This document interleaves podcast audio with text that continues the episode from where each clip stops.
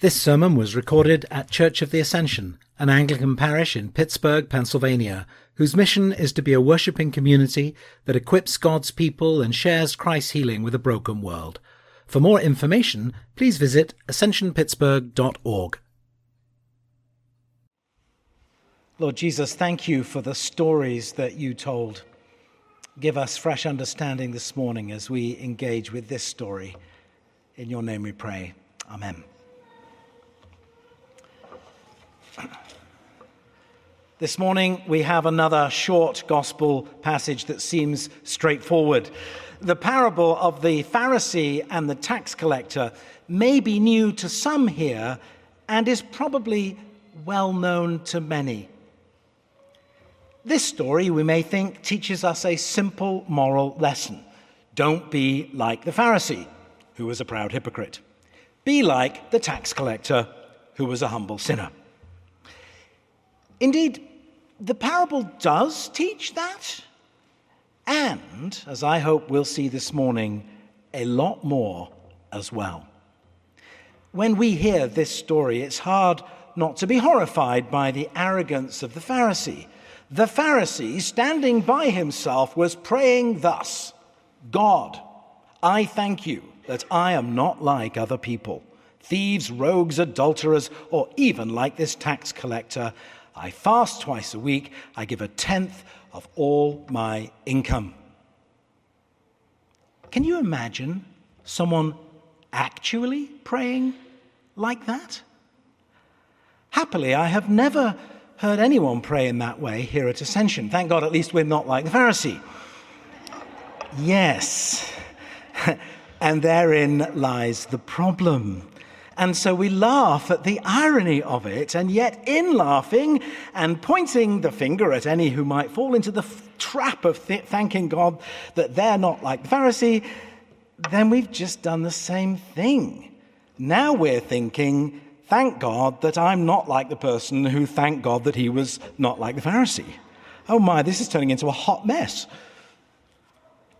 As I often say when preaching on the parables, our natural tendency is to identify with the wrong person in the stories that Jesus told. If we think we've got this parable down, maybe we need to think again. So let's take a closer look. To introduce this story, St. Luke tells us Jesus told this parable to some who trusted in themselves that they were righteous and regarded others with contempt. I wonder do we ever trust in ourselves? Do we ever regard others with contempt? Or at least think of others as not being as good as we are? How easily we do fall into the temptation of looking over our shoulders to see what other people are doing or wondering what they're thinking instead of coming before God as we are. I should imagine we've all played the game of relative thinking, and though we may not pray out loud in church for all to hear, don't we sometimes find ourselves comparing ourselves to others and chalking up points because we're not as bad as they are? How quick we can be to judge others. It can happen anywhere. In the grocery store, you look at what someone has in their shopping cart and you judge them. And at the playground, you see a parent looking at their phone instead of watching their child who's desperately waving for their attention from the swings. Now, of course, if you ever need to look at your phone, it's because of something very, very important. I, I understand that. If we ever trust in ourselves that we are good and look down on others, well, this morning's story from Jesus is for all of us. All of us have a responsibility to humble ourselves before God. We need to look at ourselves honestly before God in comparison to Him, not in comparison to others. We're not called to judge the sins of others, rather, to be penitent for our own. Well, let's turn now to the two main characters in the story the Pharisee and the tax collector. Those who have been in church uh, for a while instinctively know that the Pharisees are the bad guys. But you know, that's not how they would have been perceived by everyone in Jesus' day. The Pharisees were a group of very religious Jews who taught strict observance of the Jewish tradition. And they often commanded great respect and would be considered the good guys. The tax collector, on the other hand, he was part of what a group of people that were typically collaborators with the occupying Roman forces and had a reputation for overcharging their neighbors and pocketing the profits. They were almost universally regarded as the bad guys. The Pharisee, in the story Jesus tells, was in some ways a good person. After all, he was in the temple.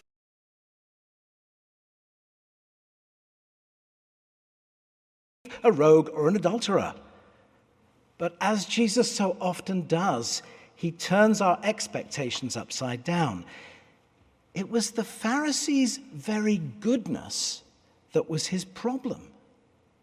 It was his fervent, upright, and rule keeping ways that led to his pride. He thought that he could rely on his own goodness before God. The Pharisee fell into the age old temptation of comparing himself to others whom he looked down on and judged in order to assess his standing before God. And then, in this surprising twist, Jesus has us see the tax collector as a good example. The tax collector is a good example not because he was intrinsically a better person than the Pharisee, he almost certainly wasn't. And yet, it was precisely because he knew that he was a sinner that he found forgiveness. The key to receiving God's mercy is not in the degree of goodness or badness on the part of an individual. Rather, it lies in a person's willingness or unwillingness to ask for God's mercy. And I see some heads nodding, and I'm glad they're nodding.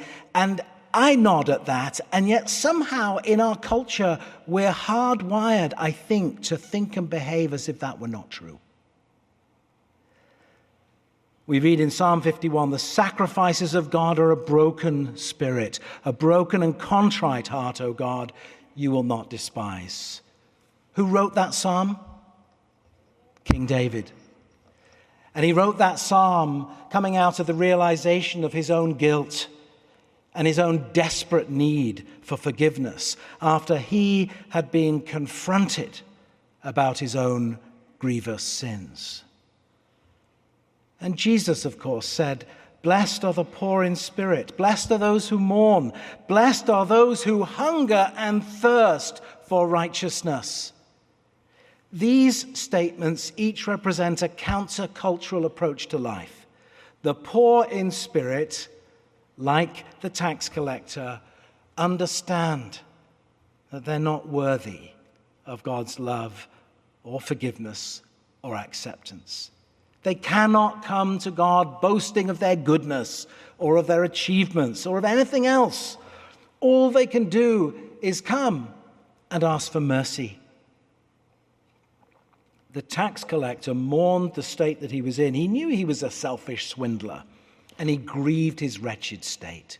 And in that grieving, in that true self awareness, he finds forgiveness and blessing. And he goes home justified. I was taught as a child that justified, it's one of those long kind of religious words, means just as if I'd never sinned. Well, he went home just as if he'd never sinned.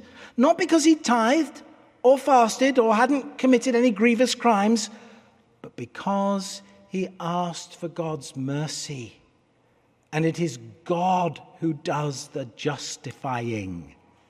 It's actually a, a legal phrase for a declaration of being not guilty. He prayed out of desperation. He was hungry and thirsty for righteousness. Not a righteousness, not a goodness, not a doing good that comes from himself. He knew he didn't have that. What he needed, what I need, what you need, is a righteousness that comes from God. God's generosity and mercy reach out to the lost and can only be received by those who acknowledge their need for that mercy. I think some people may think that asking for mercy and coming to God for help is a sign of weakness. It's kind of a crutch for those who can't make it themselves. If such a charge were leveled against me, I would have to say guilty. Guilty as charged. You're right. I can't do this by myself. I think there is strength in admitting our weakness. There is wisdom in knowing that we're not wise. Let us never try to justify ourselves before God like the Pharisee in the parable, but rather submit ourselves to God like the tax collector. One of the great paradoxes of the Christian faith is that those who humble themselves will be exalted. It was not the self assertive, self righteous man who went home justified. It was the one who said, Lord, have mercy on me, a sinner. Hope and joy come when we put our trust in God. So when we make mistakes, when we fail, we don't just have to try harder. Rather, we come before God in humility and we pray, God, be merciful to me, a sinner. When we rely on God rather than ourselves, then we find mercy. Then we find that God forgives us, restores us, and remarkably uses us for his purposes in his kingdom. In the last verse of Psalm 84, which we read together earlier, the psalmist declares, O Lord God of hosts, blessed is the one who put, puts his trust in you. This is the key to coming into God's presence. And as most of us know, putting our trust, actually putting our trust in God, is often hard. By nature, I think we want to be self reliant. We're certainly taught that that's what we should do. And like the Pharisee in today's parable, we may rightly do the things that he did fast, give, and, and not get into trouble. And all of that is, is a good thing. But none of that is something we can rely on in place of trusting in God. Of course, the good things that we may do are more tangible. We, we can give money and time and effort, and we can, we can make things happen. And then we feel good about that. But the starting point for all of us needs to be the recognition that we can't make it all happen. We certainly can't make it happen when it comes to that justification, our standing before God. We could read many Christian books. We could serve the needy. We could volunteer at the hospital and still be far from God and from His purposes for our lives. Our passage this morning ends with these words of Jesus For everyone who exalts himself will be humbled, and he who humbles himself will be exalted. An honest assessment of ourselves says two things. I am a sinner, and I am deeply beloved by God. Both are true, both are biblical, both inform who we are and how we live. Our individual echo chambers may pump us up or tear us down.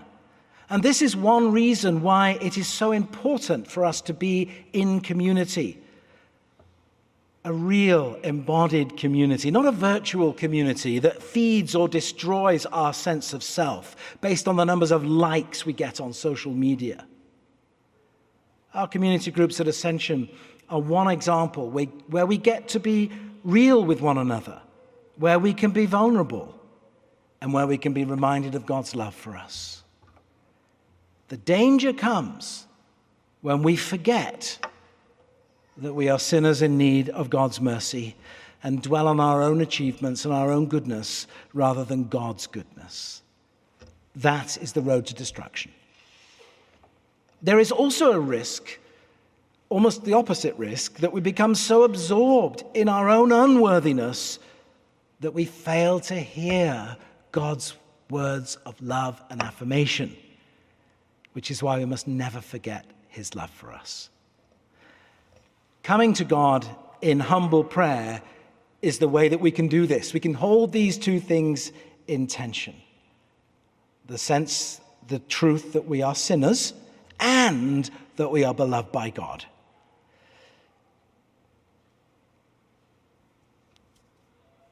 the prayer of humble access in the Anglican tradition, which we typically use at Ascension during Advent and Lent, is one of my favorite prayers in the prayer book. I've included it in our service today for us to use as a way to respond to God's word to us this morning. We pray this prayer immediately before we come to receive communion. And the prayer begins with four vital words We do not presume. We do not presume. We do not presume to come to the Lord's table trusting in our own righteousness, but in his abundant and great mercies. We are not worthy. We are not worthy so much as to gather up the crumbs under his table. But he is worthy he is the same Lord whose character is always to have mercy. And in this prayer, having acknowledged these things, the prayer continues Grant us, therefore, gracious Lord, so to eat the flesh of your dear Son, Jesus Christ, and to drink his blood, that our sinful bodies may be made clean by his body, and our souls washed through his most precious blood, and that we may evermore dwell in him and he in us. It is when we know that we are the unworthy recipients of God's mercy and forgiveness that we can then give back to God out of all that we are and all that we have and all that he has entrusted to us. And we know, for example, that Solomon invested a huge amount of money and time and resources into the building of the temple we know that at least one tax collector, not the one in today's story, but one we'll hear about next Sunday, after coming face to face with Jesus, gave away half his possessions to the poor and repaid fourfold all those he'd defrauded. And so today, God still calls us to give of our time and our energy and our money this is not some transactional thing to earn our merit with God. No, no, no. It's a calling to give in response to what God has given to us. For God so loved the world that he gave. He gave his son. Our response is to receive his love, trust in Jesus, and give back to God in humility and in gratitude. Let us never succumb to that temptation to trust in ourselves and in our own righteousness.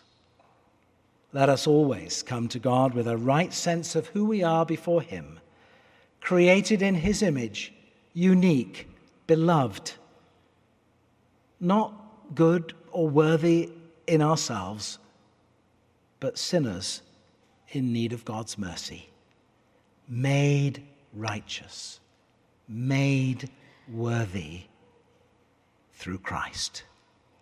Thanks be to God.